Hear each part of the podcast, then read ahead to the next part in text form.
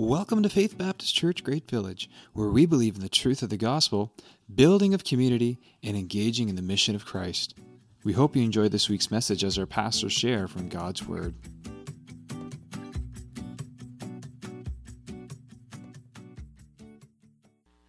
We're going to be in the book of Philemon. How many of you ever have read the book of Philemon?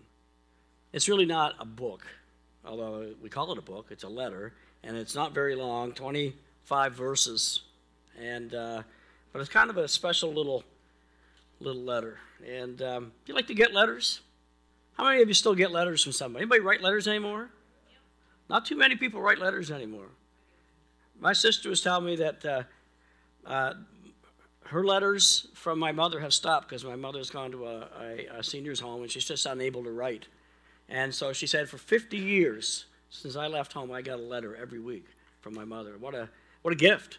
And it's sort of a lost art. I, I think it's something that, that, that's fading away. We just text, right?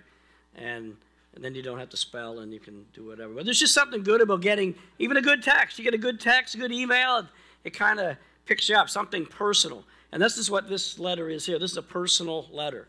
And there's really no other scripture like it, uh, you know, for a, a letter that Paul wrote to a specific person. He did write to Timothy, but it's sort of written to leaders. Uh, but this is written to one guy named uh, Philemon, and, it, and it's a, to address a personal matter. And when I was thinking about it, um, and I've never preached on it before, and uh, but I was thinking about it, it's, it's you know, Paul is under inspiration of the Holy Spirit, and this is preserved in the canon of Scripture by the leading of the Holy Spirit. So it's really a letter from God to Philemon. I think that's how we need to look at it, right? It's not just a letter from Paul, it's a letter from God to Philemon. And um, so I my, was thinking through, and I was thinking, well, what would, if God would write you a letter, what would he say? What would he want to tell you? What's he been saying to you? I, I think God speaks in a lot of ways. We we believe that he uh, speaks through uh, his word. Um, by the way, I, I finally bought an E S V Bible. This is a ten dollar Bible, and on hardcover, and then there's a section for your notes, uh, so you can write notes uh, through your uh, from your Bible reading. Pretty good deal for ten dollars. Um, I wish I had had one when I started preaching. I could have had it all filled in by now. Um, but anyway, you know, God's he's speaking through Scripture. So I'm going to read some Scripture this morning, and and and some of it is going to resonate with you. That's what Scripture does, because it's a living word. It's a word that the Spirit of God uses to speak to our hearts. I believe God also speaks through the things he's put on your heart, you know, the hopes and dreams that you have, and and and what you've uh, been through, your circumstances, and and the people that cross your paths, the people in your life. I believe God speaks through that. God's writing a story. Uh, what is the meaning and message of your life? What's God been saying to you all these years? Uh, that's been on my heart a lot lately. And I want you to think about that today, because I believe God is writing a story with your life. Uh, there's an old uh, rock song, uh, Woodstock, was, uh, uh, it said, I feel like a cog in something turning. That, you know, we, that's what we are. We are a part of something much bigger. And we tend to focus on the smaller things in our lives and our own personal little things. And, and I think it's very good to just look at the big part of your life and how do you fit into something much bigger than you are. So we're going to read uh, this letter. Um, Paul, a prisoner for Jesus Christ, and Timothy, our brother, to Philemon, our beloved fellow worker, and Apphia, our sister, and Archippus, our fellow soldier in the church in your house. Grace to you and peace from God, our Father, and the Lord Jesus Christ. And if, you know, God were to say anything to you today in that, he would say, grace and peace to you from God the Father and the Lord Jesus Christ. That's his word to you. It's his word to everybody at all times. God wants grace and peace for you. Verse four, I thank my God always when I remember you in my prayers, because I hear of your love and of the faith that you have toward the Lord Jesus for all the saints. And I pray that the sharing of your faith may become effective for the full knowledge of every good thing that is in us for the sake of Christ. For I have derived much joy and comfort from your love, my brother, because the hearts of the saints have been refreshed through you.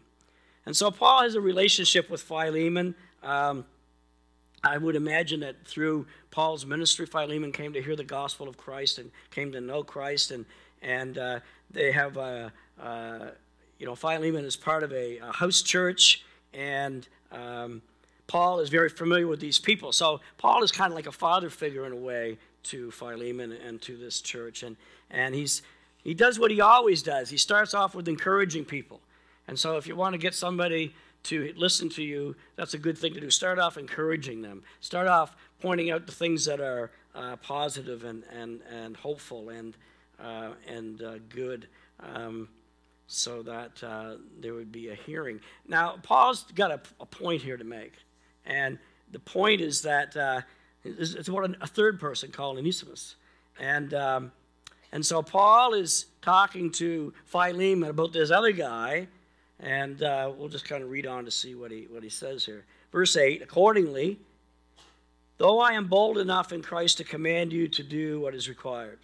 Again, he's he's a father figure. He's a spiritual leader over Philemon. And he said, you know, I could tell you what to do. I could order you what to do under Christ because of the authority that Christ has given me. Yet, verse nine, for love's sake, I prefer to appeal to you. And listen, that's really the way God works. Like, that's what God wants for each one of us. God could say, I could order you, I could thump you pretty easy. It's like that ant that Steve talked about a couple of weeks ago, and Steve flicked that poor ant into the river. Steve, you shouldn't have done that, that because then that frog ate that ant, and and and so I was thinking all the while you're talking about that poor ant, and I'm thinking, Steve, you flicked that ant. you But, you know, God could say, I could do something, but he said, I would rather appeal to you on the basis of love. I would rather you just do it out of love rather than I order you to do it. And and that's where, where God's heart is. You know, God could, you know, march you around like a robot, but God would rather you love him. And God would rather you love people, not try to control people or manipulate people, but to love people. If you want to get somebody to do something for you, you want them to love you in, in, in doing it, not out of force or, or a command.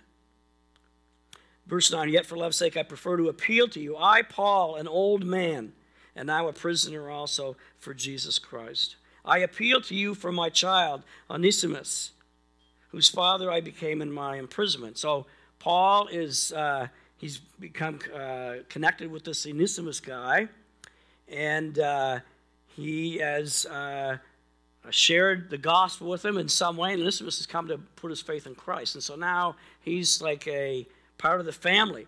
And so he calls him, you know, my child, uh, as Paul would be his spiritual father. Verse eleven. Oh, by the way, Onesimus means useful. Useful. That's a good name to give a kid, eh? What are you going to call your kid? I'm going to call him useful. I like that. So I appeal to you for my child, useful, Paul is saying, whose father I became in my imprison, imprisonment. Verse eleven, formerly he, formerly he was useless to you, but now he is indeed useful to you and to me. So it's kind of interesting. See, something happened, and it seems like Onesimus was a servant of Philemon, and he decided to get out of town. Maybe Philemon wasn't treating him so good. Maybe he was tired of being a, a slave. Uh, and that's what I gather he was, certainly some kind of servant. And uh, he ran away.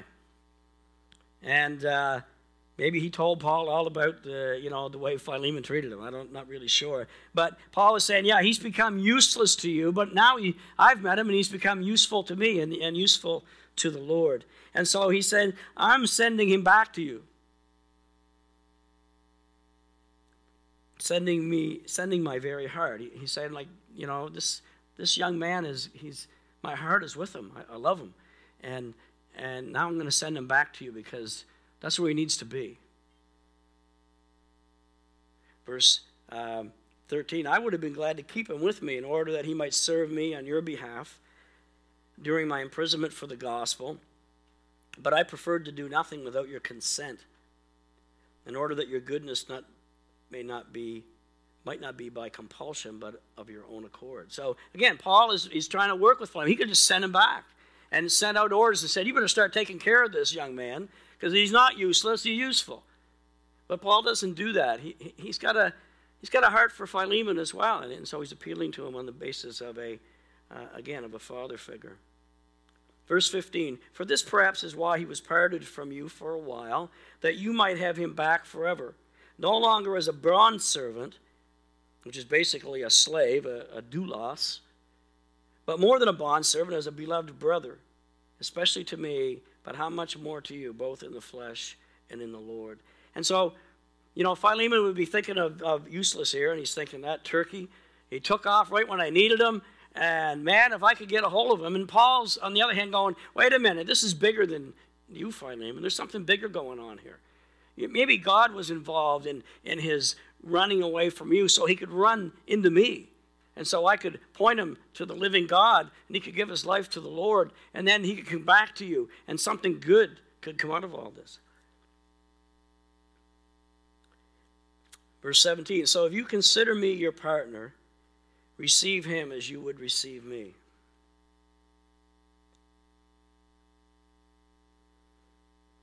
Now, I think there's a, something that we can take out of this before we go any farther, is that, um, you know, if God is writing this letter to Philemon, uh, he's writing to Philemon about restoring somebody that's on, he's on the outs with. And I think more than likely, for most of us, there's somebody in our life that we're on the outs with a little bit. Good chance, right? Maybe not this year, maybe last year, maybe next year, maybe tomorrow. But there's probably somebody that needs restoration in your circle, because you have a pretty big circle. There's probably someone who's a bit on the outs, and maybe you haven't even broadcast that. You just think it and feel it. And so the Lord is saying to Philemon, if you consider me your partner, receive him as you would receive me. Again, let's just sort of get off Paul being the author here and, and, and look at God being the author. And, and it's the Lord saying, if you consider me your partner. And, and that's what the, how the Lord looks at his, his people. We're partners with the Lord. It's sort of hard to picture that. Like, uh, you know, Jalen said he's the vine and we're the branches. But, you know, the vine has to have branches. There's a relationship. There's a there's a spiritual relationship between God and his people, and he considers us partners. Partners in trying to make the world a better place and trying to reach people and trying to do what's right and good in this world. We're partners with the Lord. So he, he says, receive him as you would receive me. Um, I think that's the heart of the Lord. You know, the Lord said when, you know, when the... Uh, When the poor and and the uh, the blind and the naked and, and the prisoner and all those people, you know, kind of uh, show up in your life, that's me, Jesus is saying. It's me knocking at the door. It's me saying, help me. That's where I'm at. And so we need to see people the way God sees them. Verse eighteen, if he has wronged you at all, and he, apparently Philemon certainly felt he did, or owes you anything, probably does, charge that to my account. I think that's a good way for us to handle people that we're on the outs with. Because sometimes when people have wronged us, they're not going to pay us back. They may not offer us forgiveness or an explanation. They may be oblivious to, to the wrong. And I think this is the heart of the Lord. If he has wronged you, if someone has wronged you or owes you anything, charge it to me. Put it on me, the Lord says. And that, to me, is what the cross is all about. There's a whole lot of times in, in this life when you're not going to get an apology. You're not going to uh, get an explanation. You're not even going to get a notice. And what are you going to do with that? You, well, you can carry it around and let it boil up inside and kind of chew away at your guts and, and make you miserable. Well, the Lord says, you can just put it on me. We could, you can put it on me. How, well, how can you put it on the Lord? Well, you know, when, when Jesus died on the cross, he, he died for sinners. He died for people's sins. He, he paid the price for everybody. And so every sin has been paid for, really, right? I mean, the the, the forgiveness has to be received from God, but the, the provision has already been made. And so any wrong that's ever been done to us, he's already paid for it. And I, I think if we could see that, it might help us be a little less judgmental and a little more conciliatory toward people that have wronged us. Far better than to drag it around like a an empty, like a weight on our backs for years. The Lord says, just put it on me. Just charge it to me. That's how I read this. I hope you get that sense too. Charge that to my account. I, Paul, write this with my own hand. I will repay it. I don't know how Paul's going to pay it. He's in jail.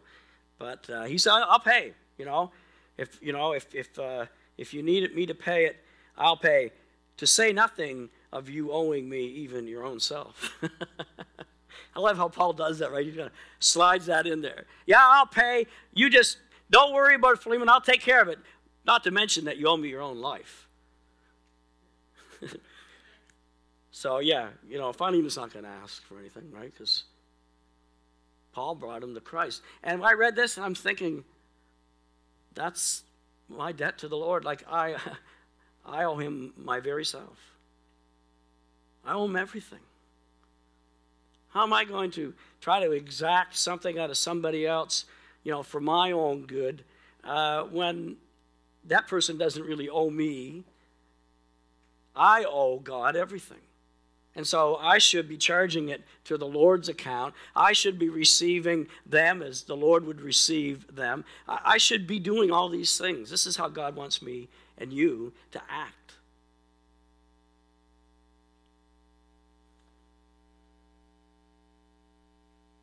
Verse twenty, yes, brother, I want some benefit from you. That's what God's saying. Doug, I want some benefit from you.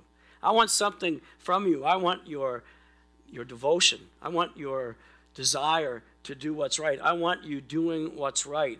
That benefits God. God says, that's what I'm looking for. I'm looking for something good. And I think when we understand that, we want to give the Lord something good. We don't want to give him Uh, our worst. We want to give them our best. If you love someone, you want to give them your best. Refresh my heart in Christ. And the Lord was saying to me, Doug, just refresh my heart. Wash my feet. Bless me. I think the Lord would say, you bless me. You, you obey me. That'll bless me. I'll bless others. And there's this whole cycle that goes on, this cycle of life. Of, that Jesus said that, you know, the Spirit of God would come in and, and flow out of us like a river of living water and, and, and water other people's lives. What a beautiful picture of, of what God wants to do, this cycle of good. Verse twenty-one, confident, confident of your obedience, I write to you, knowing that you will do even more than I say. And, and Paul had a confidence in Philemon. Philemon loved the Lord. He, he was a changed man. And and uh, and Paul said, I know you'll do even better than I'm asking you. And I think that's what the Lord would, would ask from us. I think you'll even do more than I'm asking here. I think you'll go farther than I'm asking. I think you'll surprise me if you could surprise the Lord with your obedience. At the same time, prepare a guest room for me. For I am hoping that through your prayers I will be graciously given to you. Epaphras, my fellow prisoner in Christ Jesus, sends greetings to you, as do Mark, uh, Aristarchus, Demas, and Luke, my fellow workers. The grace of the Lord Jesus Christ be with your spirit. This little letter, written to some obscure guy named Philemon, nineteen fifty odd years ago or whatever. Um, Here it is, preserved and read in twenty eighteen. It's pretty amazing. Pretty amazing. And, it, and it's pretty amazing that, that there would be something in there that God would have, not just for Philemon, but for me and you.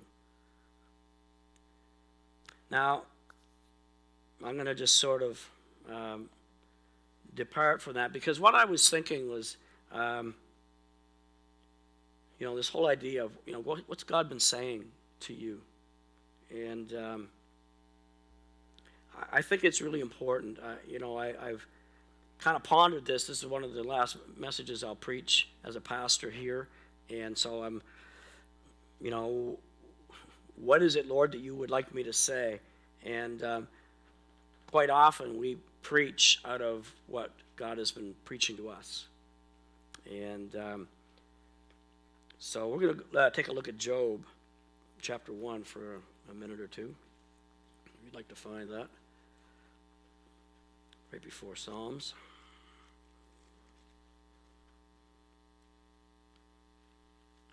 You You know, there's there's been things that God has spoken to me. You know, I've read the whole Bible several times, and and but there's certain scriptures that just have, they've been speaking to me for years. And and there's certain scriptures that really speak to you. And and what I, the reason they resonate, and what resonates with me may not resonate the same with you, but there'll be something else that'll resonate with you. And and I think when you, you, you know, these scriptures keep speaking to us and and keep uh, impacting us, it's, it's, it's sort of a personal message. It's sort of God's personal letter. Um, and and and I, I guess the, the what I was thinking of is this whole idea of faith, this call of faith.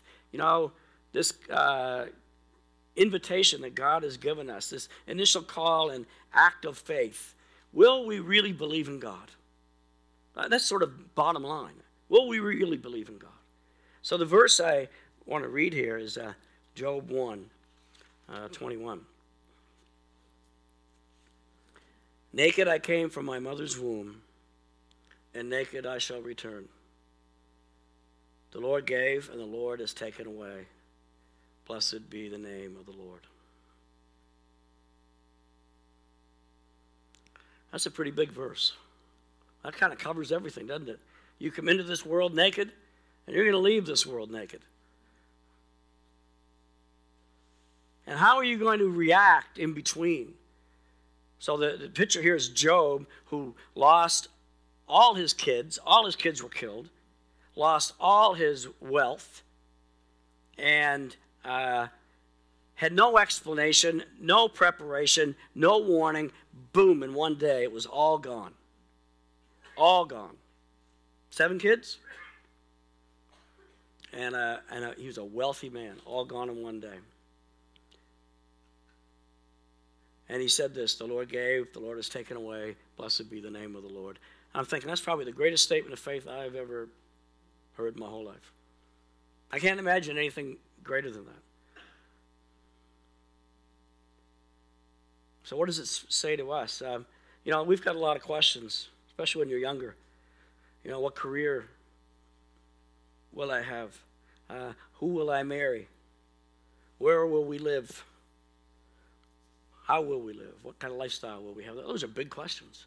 And when you're fifteen or twenty or thirty, and you're just kind of putting those, you're dreaming about those things and, and wondering what they'll be like, those are the biggest questions of your life. And then when you get them settled and then you get to live them out, that's good. That's really good. It's one of the the joys of life, is just getting to live out some of the dreams and some of the hopes, and Uh, finding that person to live with. It's marvelous. But there's bigger questions than that. And, and those are big questions. But there's bigger questions than that, and I've called them ultimate questions. They come down to this. Who are you? Where did you come from? Why are you here? And where are you going? Those are bigger than these other questions.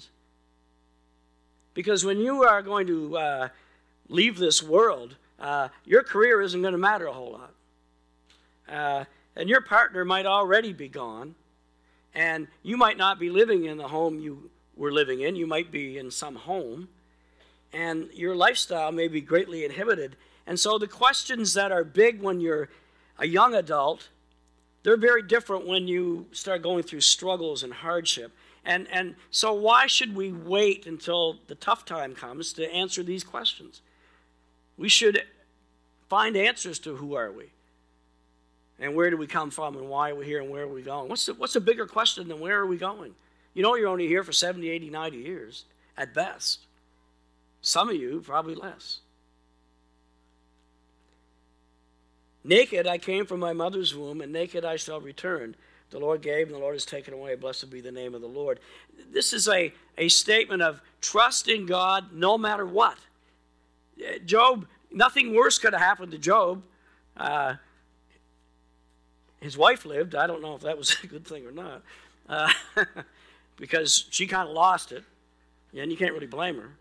But Job held on to his faith, and, and it was a trust in God no matter what. What a huge concept. I will trust in God no matter what happens. And it's not just a mere, oh, I believe in God, because, you know, it's kind of must be, must be a God. This is a Will we allow God to be God over our lives? That's a big question.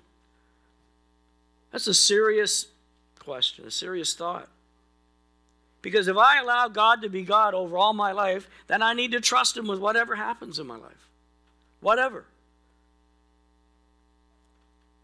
So, when, you know, I was reading through Job a couple weeks ago, and loss brings questions. So Job's question was, what did I do wrong? And that's what his friend said. Well, you must have done something wrong, because look at the mess you're in. And the answer is, maybe you didn't do anything wrong. Maybe you are suffering adversity and hardship because you did something right. Well, that doesn't make sense. No, it doesn't make sense in the world's philosophies and views of things, but it makes perfect sense with the way God looks at life. And sometimes you don't understand why adverse and bad things happen, but, you know, if it's because you might have done something right, then it's a way bigger than you can get your head around. God is doing bigger things than, than we can imagine. We often say, why me? Why should this happen to me? As though we are exempt from hardship, uh, alone from the rest of the world, because the fact is it happens to everybody. Everybody suffers in some way. You know, those kids stuck in four kilometers up a cave. Well, some of you might feel like you've been stuck four kilometers in a hole. Sometimes that's what life feels like. You go through hardship. So, you you know, you, you say, why me? Well, really, the answer is, listen, it's, you're not special. It's for everybody. This is just part of how life goes. What am I going to do? Yeah, what are you going to do? Well, you do what Job did. Put his hope in God. He didn't understand. He didn't. He couldn't figure it out. He couldn't get the answers he wanted. His friends were no help. He was kind of alone in this. His wife said, "Just die," and and um, he just kept his hope in God. He questioned God. He doubted God. He wrestled with God. He argued with God, but he still put his hope in God, because what else was he going to do?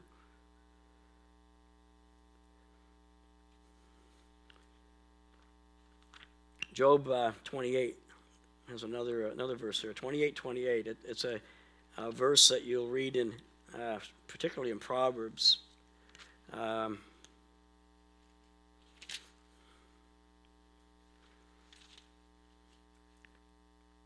Behold, the fear of the Lord, that is wisdom, and to turn away from evil is understanding. That's another one of those verses that have impacted my life, because I, I want wisdom. I spent enough of my life wandering around without any wisdom that when I finally admitted it and realized that I didn't have any wisdom and I was uh, acting uh, foolishly, I wanted wisdom. And the Bible says the fear of the Lord, that's wisdom. Wow. To turn away from evil is understanding. Hmm. Made sense, because I had turned into enough evil to know that that wasn't any good. And so this is what I, I preached on a couple of weeks ago about adversity. Adversity has a higher purpose. The Lord gave, the Lord take away, blessed be the name of the Lord. There's a higher purpose going on than you can figure out. And you're not smart enough to figure out. And you haven't been told all the information. But God is smart enough to figure it out. And God is smart enough and capable enough to work it out. And you need to be good with that. And you can be good with that if you put your trust in God, who is greater than everything. Adversity has a higher purpose. It's a test of your faith. Job's faith was tested. Not because there was anything wrong with it, because there was something good about it. It was worth being tested and shown off. God said to Satan, you can do your worst. He won't break. And God was right. And then the other point about it is, it's a gift. It's a gift from God. We don't see it like that. We don't like hardship. I don't really like hardship. I got to keep telling myself the, the words, the wisdom says it's a gift.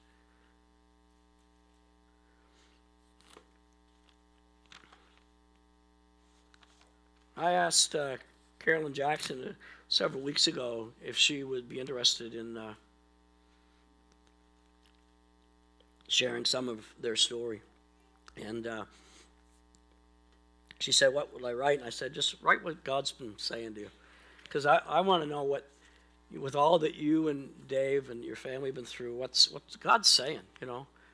There's Carolyn and, and Dave. Just They're just putting their hope in God. So she wrote me this letter, and I wanted to read it. Um, it's She just calls it a part of my story. When our son Davey was four, he was diagnosed with neurofibromatosis, which causes tumors to form on nerves and wrap around them. At five, he had an eleven-hour surgery to remove a tumor that caused a blockage on the renal artery from the heart to the kidneys. They told us he probably wouldn't live to turn six. He continued to have tumors removed over the years, and other than high blood pressure, he did very well. He loved the Lord and was always ready to share his faith. I can still see him. We were over there back back in the day, this little boy.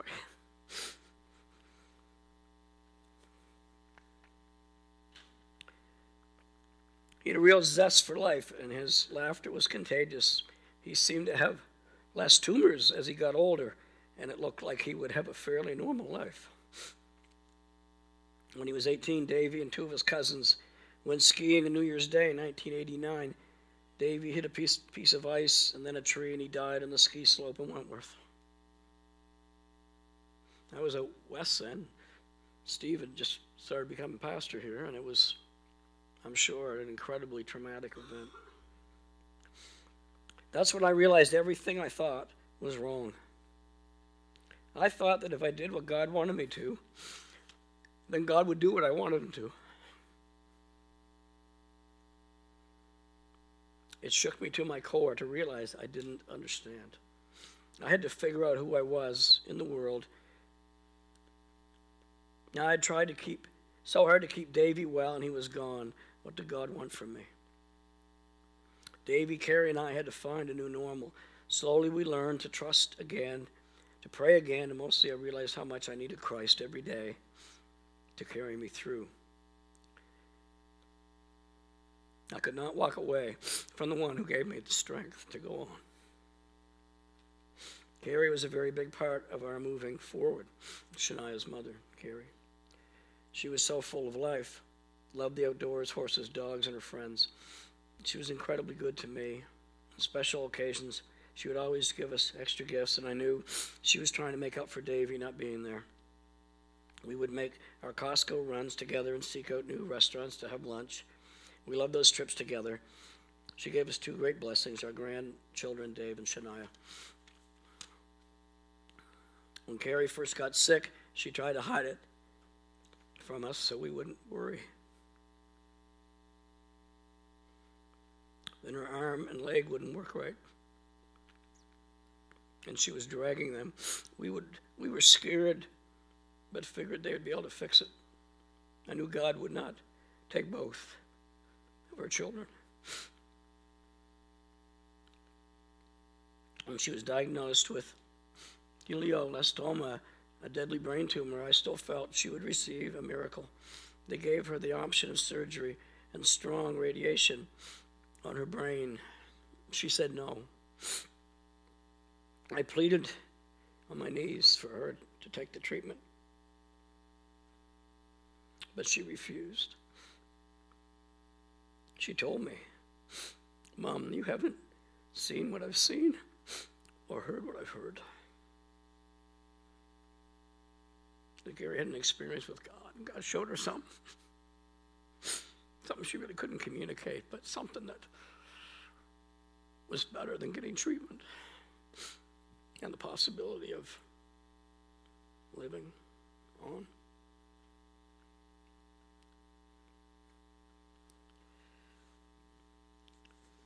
I can't see here, so I gotta clean up.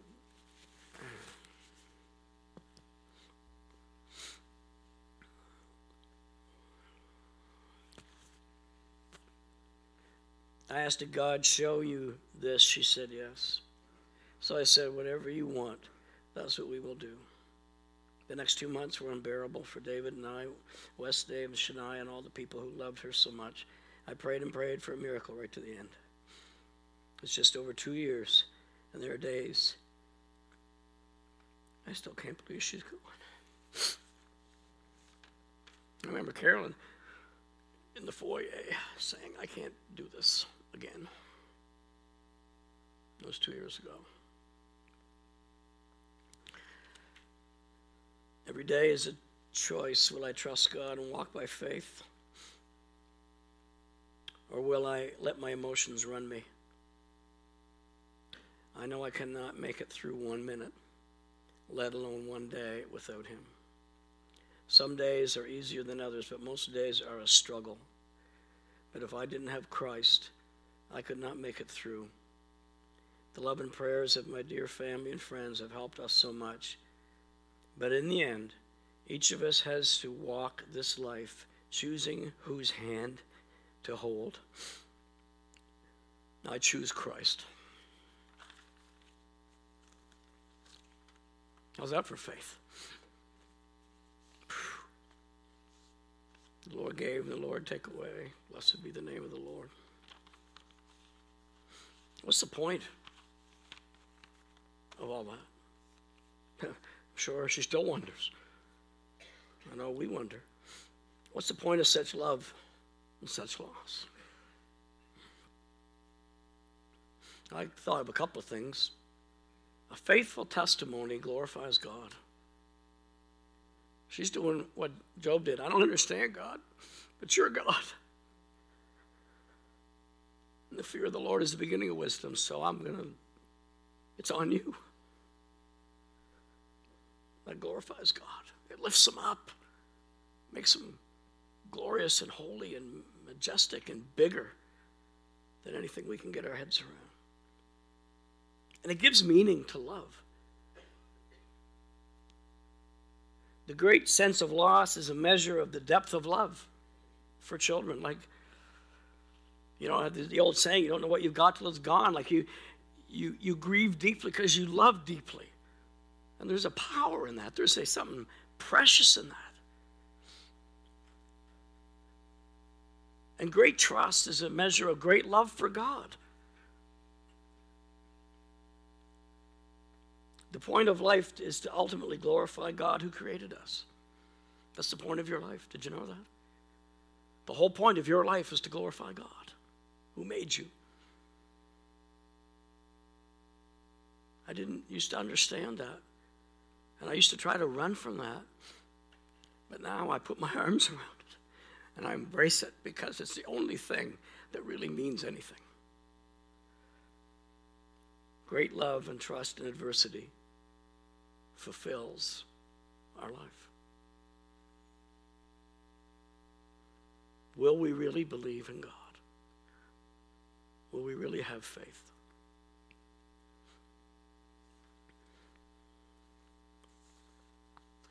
I need to take a little uh, nasal break here, so you might want to mute this.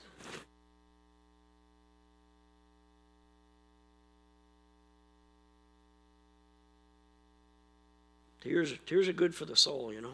Good to cry.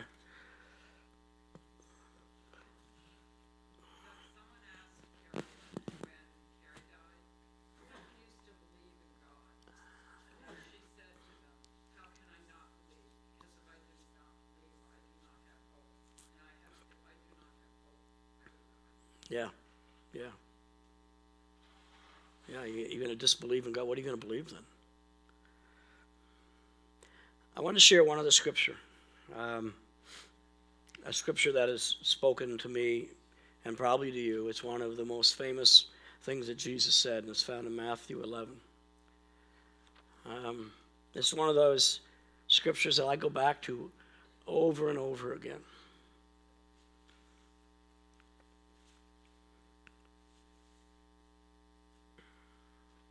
Matthew eleven twenty-eight, come to me, all who labor and are heavy laden, and I will give you rest. Take my yoke upon you and learn from me, for I am gentle and lowly in heart, and you will find rest for your souls. For my yoke is easy and my burden is light. There's so much in that. There's so much in that. is an invitation. You know, we, we sang this morning, we and the song is the last prayer of the Bible, even so come, Lord Jesus. And we pray that because we want God to come. And God is saying, I want you to come. Come to me. That's what Jesus' message was, come to me. It's an open invitation. And it's for any time of life, whether you're young or whether you're old. But it's not to be presumed upon or rejected until it's convenient. Don't do that. Don't say, I'll wait. I'll do it later. I'll do it when I get everything else figured out. I'll do it when I'm, when I need to do it, when I'm old. Or don't wait. Because you can't presume what's tomorrow is. You have no idea what's coming tomorrow or next year. All you can do, all you can deal with is what you've got today. That's wisdom. It's for all who struggle, all who labor and are heavy laden. Whether you're struggling with trying to find meaning and purpose in life, or whether you're struggling with strife in your life, uh, maybe you're struggling with a particular sin or, or guilt, or maybe you have a lot of anxiety or worry or fear. We all do. Have, we all have those things. And they can overwhelm us. And the Lord knows that. And the Lord says, listen, I want to give you some hope. I want to take some of that off you and give you some hope. Because if you have hope, life gets easier and gets better. Come to me, all who labor and are heavy laden, and I will give you rest. Boy, don't we want some rest? I'm not just talking about a good night's sleep. Although when you don't sleep well, a good night's sleep is, is all you want. Rest for your soul. So you can lie down at night and, and be at peace with your life and your world and the people in it and what's happening.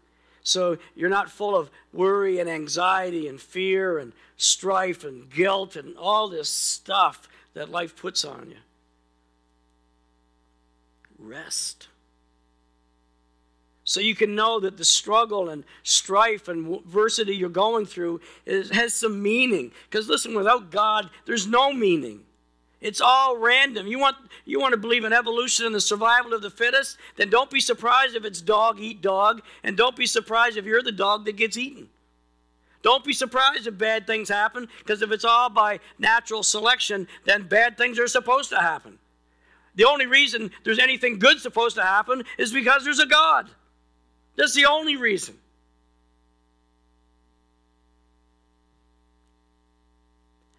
One of the, the, the songs that have impacted me uh, a lot over the last several years, I know it, it means a lot to a lot of people here, is that song by tenth Avenue North called Warren. I remember the first time I heard it. It's just so powerful. And here's the chorus, let me see redemption win. Well, that's what I want to see. I want to see a good win.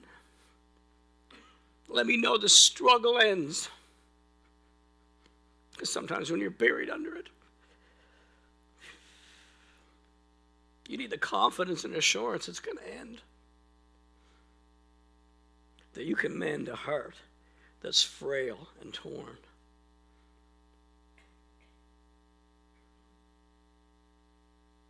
When your heart's frail and torn, you need to know that it can be mended. I want to know a song can rise from the ashes of a broken life.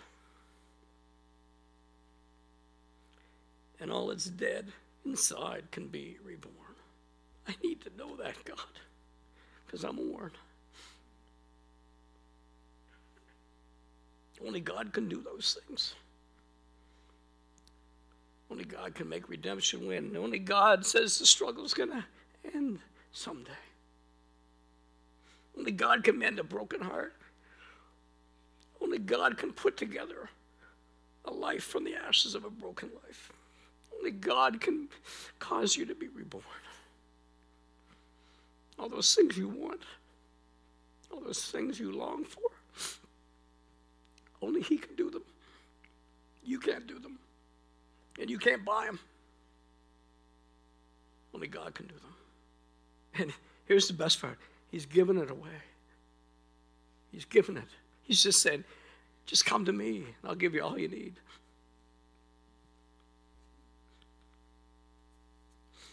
Let's finish up the scripture here. Take my yoke upon you.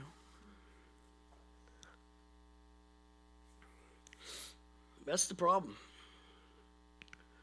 How many of you like having a yoke on you? Basically, uh, you know, a strap around your neck, like a bridle on your teeth. We don't like that. That's the rub. God's saying, I want you to hook up with me.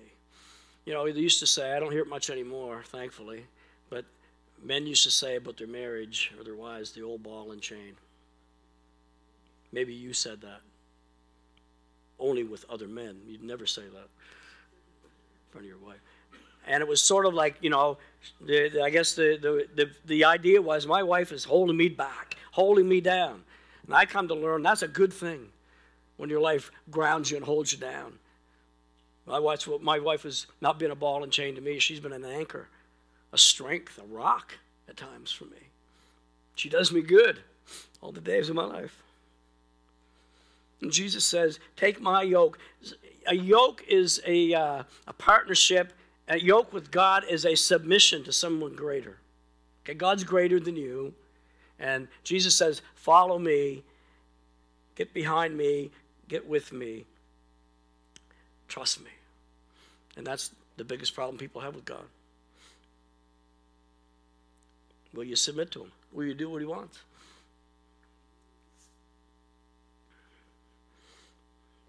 I'm here to tell you it's a good thing. I spent the first twenty-seven of my years doing what I wanted and making a mess of everything. And then I got some a bit of wisdom, not a lot, a bit of fear of the Lord. I s- repented from my sin. I turned from living for myself and, and, and started following him. It was pretty rough for a while, and, and sometimes still pretty rough. It's still pretty imperfect. It's still, sometimes I'm still kind of disobedient, and sometimes I'm not all that willing. Uh, this is way better when I when I follow him than when I follow everything else. Learn from me. Take my yoke upon you and learn from me. Some people don't like God. They don't like how he operates. He's big. Yeah, he's big. Yeah, he can do what he wants. But look what he, why did he make everything the way he did? You know, why all this sin and trouble? Why did he do all that? You don't understand God when you ask those questions. That's what Jesus said, take my yoke upon me and learn from me, because we don't really know. If we think God is uh, harsh and unfeeling, we don't know him. Because then Jesus goes and says this, for I am gentle and lowly in heart. That's God talking. God is gentle and merciful and full of goodness and humble and patient and kind. He's all those great things. All of them in more measure than you can imagine. That's what we need to learn. You will find rest for your souls. It's the second time he says that. Like, real rest. A rest that will change your life. A rest that will make you someone that other people go, hmm, I got something. There's something different about them. My yoke is easy. One of my favorite all-time Facebook pictures is what Melanie Cote put on there a year or two ago with her two girls. They're, I don't know, what, eight and ten or whatever age they are. It was called the Get Along T-shirt. What a great idea. And so both these girls had on the Get Along T-shirt. So if you put two people in a T-shirt, there's no room. And after a while, you don't take the T-shirt off till you get along. I don't expect they wore it all that long, but the picture was priceless.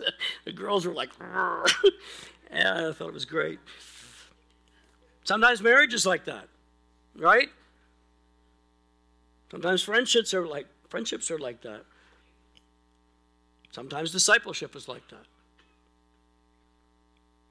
It's easier when we just get along. When we walk in step. My yoke is easy. My burden is light. A lot of people don't, you know, want to give their life to God because they think he's going to pile all this burden on them. He's going to make your life miserable and you're not going to have any fun. That's just a big lie. Uh, my experience was he just took a whole lot of stuff off me. I feel energetic. I, I feel young. I know I don't look all that young, but I feel young. Inside I'm, I'm like thirty. He keeps your heart young. It's because his burden is light. He just takes all that stuff. Not that we don't have trouble. You know the trouble that we've been through. But his hope makes it light. He, he just works in it. So when I think of the scripture, it's from Job and from Matthew. This is some of the message that God has been speaking to me in my life. These things are just so precious to me. And um, so what's the message of your life? You know, if you get the opportunity to come up or or, or write a letter, um, maybe someday you'll get asked to write a letter about the, your testimony, or you'll get to give your testimony. What's your story? What's God been saying through your life? I remember when Glenda and I and family were at uh, Village Missions Conference. I'm not sure what year. It was probably around two thousand, two thousand one. And uh, this uh, one of the speaker there gave this illustration. I can't remember much about it, but it was about a bicycle built for two. And so the guy's riding through life on his bicycle built for two. He's just on it alone, right? And and he meets Jesus, and, and so he kind of likes what Jesus is saying. So he said, hop on, Jesus. We'll go ride together. And so Jesus is in the back. I think I'm getting it right, Glenda. I could be getting it wrong. But anyway, at one point, uh, Jesus says, why don't you let me drive? So, yeah, I'm getting a little tired here. Okay, Jesus, you take the wheel, and I'll just... And then he said, oh, we were up and down, and it was precarious, and almost going over cliffs and going through lush valleys and green hills, and just this crazy ride. And, and I'd say, Lord, where are we going? And he'd look back and just say, just pedal. Just pedal. I'll steer, you pedal. That's what he's doing with your life. He's going to steer it. And he said there's two roads in life. One road leads to hell, the broad road that leads to destruction. The whole world virtually is on that road, following sin, uh, ignoring God, and heading for hell.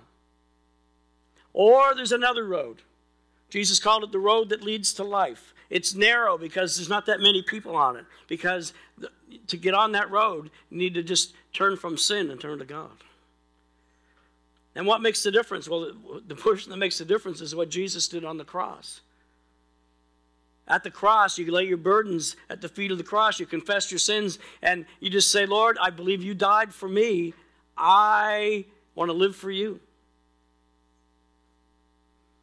That's what it's all about. God does not want you to come by compulsion. God wants you to come by your free choice, because everything you have is something that you get to choose. You get to choose whether you will love God or not, whether you'll have God in your life or not, whether your life will turn out well or whether it'll turn out at the end of the broad road. And so what the message today is this: come to Jesus and give him your heart and let him take the wheel. You do a way better job, and you'll find some rest that you've been looking for your whole life. Let's stand for prayer. Lord, I thank you for your great and precious word, how it speaks life into us. Lord, sometimes it confronts us, it hits us in the face. Um, but Lord, behind it is the gentle, loving voice of God inviting us, calling and asking us to to just surrender and give our life to you. And Lord, um, I know it's the testimony of many, many people here and many millions and millions of Christians around the world that when we have given our heart and life to Jesus Christ, it's just gone away better.